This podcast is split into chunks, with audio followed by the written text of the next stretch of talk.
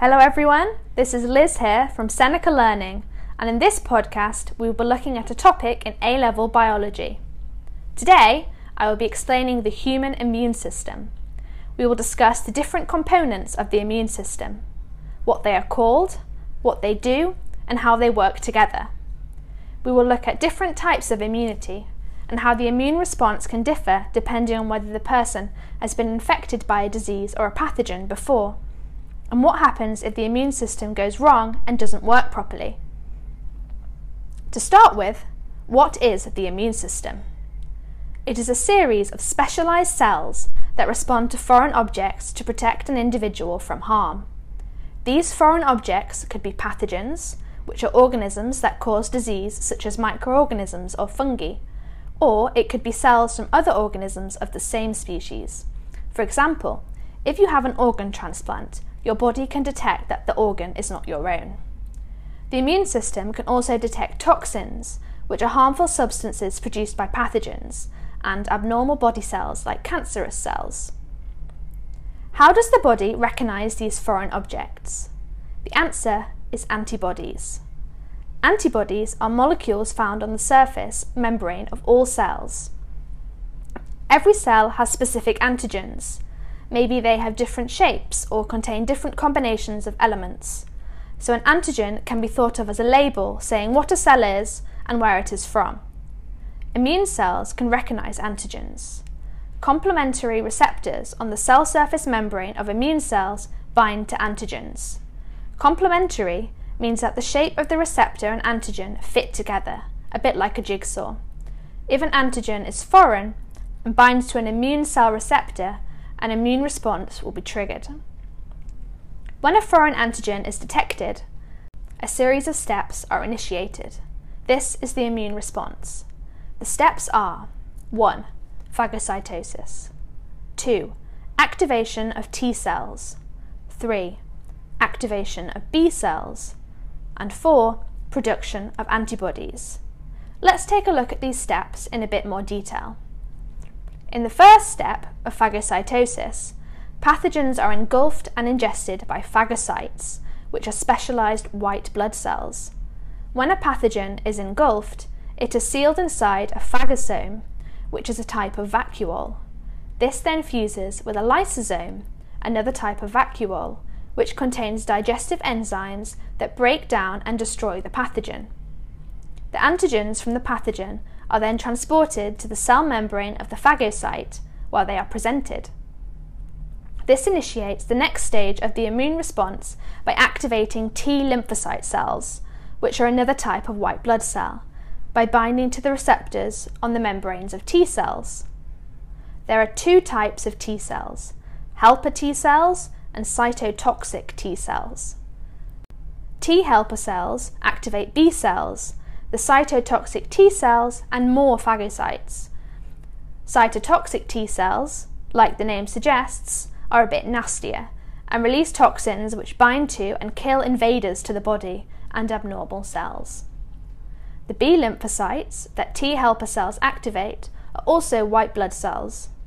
Upon activation, B cells divide into many identical cells called plasma cells the production of plasma cells is called clonal selection. B cells have special proteins called antibodies on their cell surface membranes. Each antibody is specific to an antigen that it can bind to. These antibodies are called monoclonal antibodies and bind to the antigen of pathogens that have been detected. By binding to antigens on pathogens, Plasma cells can form clumps of pathogens. This is called agglutination. These clumps can then be easily digested by phagocytes in the process of phagocytosis, as explained earlier. So, what exactly are antibodies? Antibodies are proteins called immunoglobulins produced by plasma cells, a type of B cell. Antibodies produced by the immune system are specifically called monoclonal antibodies. The structure of an antibody is important to its function. Every antibody has two variable regions, one constant region, and are made from two heavy and two light polypeptide chains, which are connected by disulfide bridge bonds. These parts come together to form a structure that looks like a Y shape. Let's look at these parts in more detail. Each antibody has two variable regions, which are different in different antibodies. These variable regions are parts of the antibody which bind to antigens. The shapes of the variable regions are specific to the antigen that it attaches to, so they fit together. We say that the shape of the variable region is complementary to the shape of the antigen it binds to. As every antibody has two variable regions, they can bind two antigens on two different pathogens, which is how antigens can be clumped together in agglutination.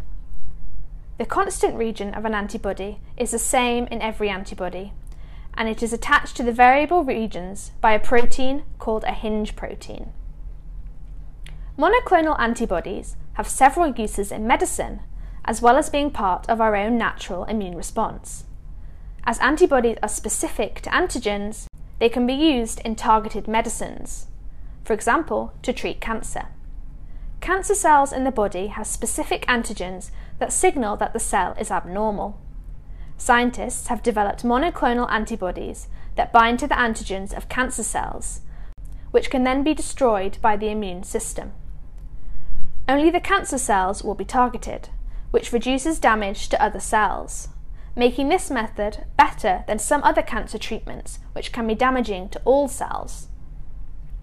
Antibodies are also used in medical diagnosis to show the presence of a specific antigen.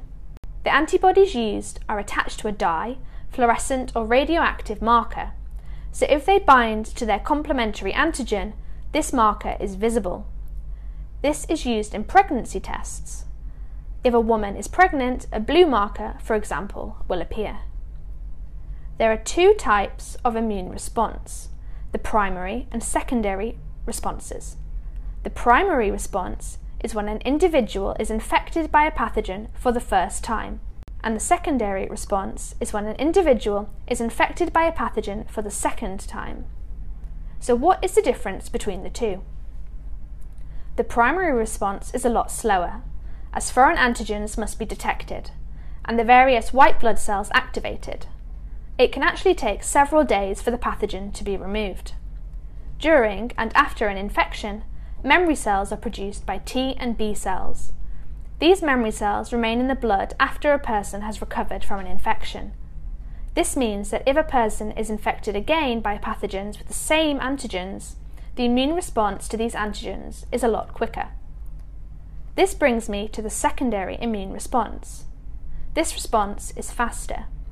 Memory cells present in the blood can identify the foreign antigens and quickly produce the correct antibodies.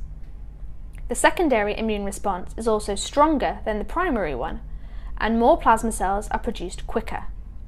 In the secondary immune response, the individual is unlikely to show any symptoms as the pathogen is removed by the immune system before it has any time to cause the person harm. We say that such an individual is immune. Immunity can be either active or passive. Active immunity is where the immune system creates its own antibodies. This can be natural, for example, when antibodies are made when a disease is caught, or artificial, when antibodies are made in response to vaccination with antigens. Vaccines contain the antigens of specific pathogens, so trigger an immune response when these foreign antigens are detected.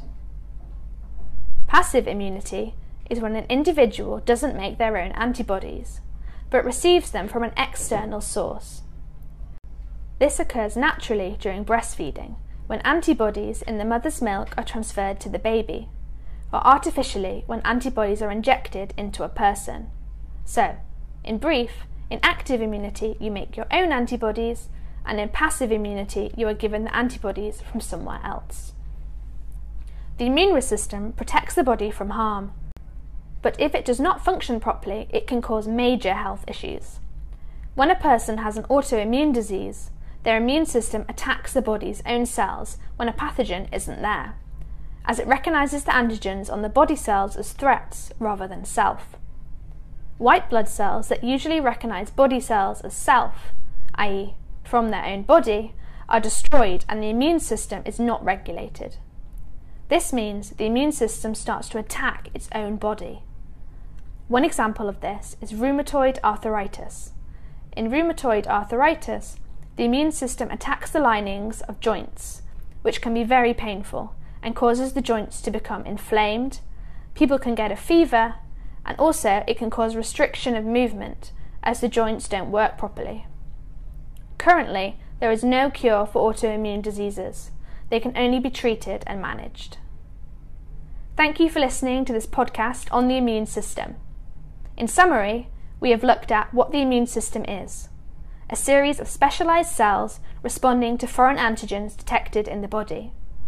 This response involves phagocytosis of pathogens, activation of T helper and cytotoxic T cells, and the activation of B cells which produce plasma cells. Plasma cells have antibodies on their surface, which bind to the antigens of pathogens to clump them together to be destroyed by phagocytes. Antibodies contain variable regions and a constant region, and are used in targeted medicines and in medical diagnosis. There is a primary and a secondary immune response, with the secondary immune response being faster and stronger. Finally, we discussed autoimmune diseases, in which the immune system attacks the cells of its own body. I hope you found this podcast useful, and if you have any feedback, then please let us know in the comments. And remember to join us next time for more learning through podcasts.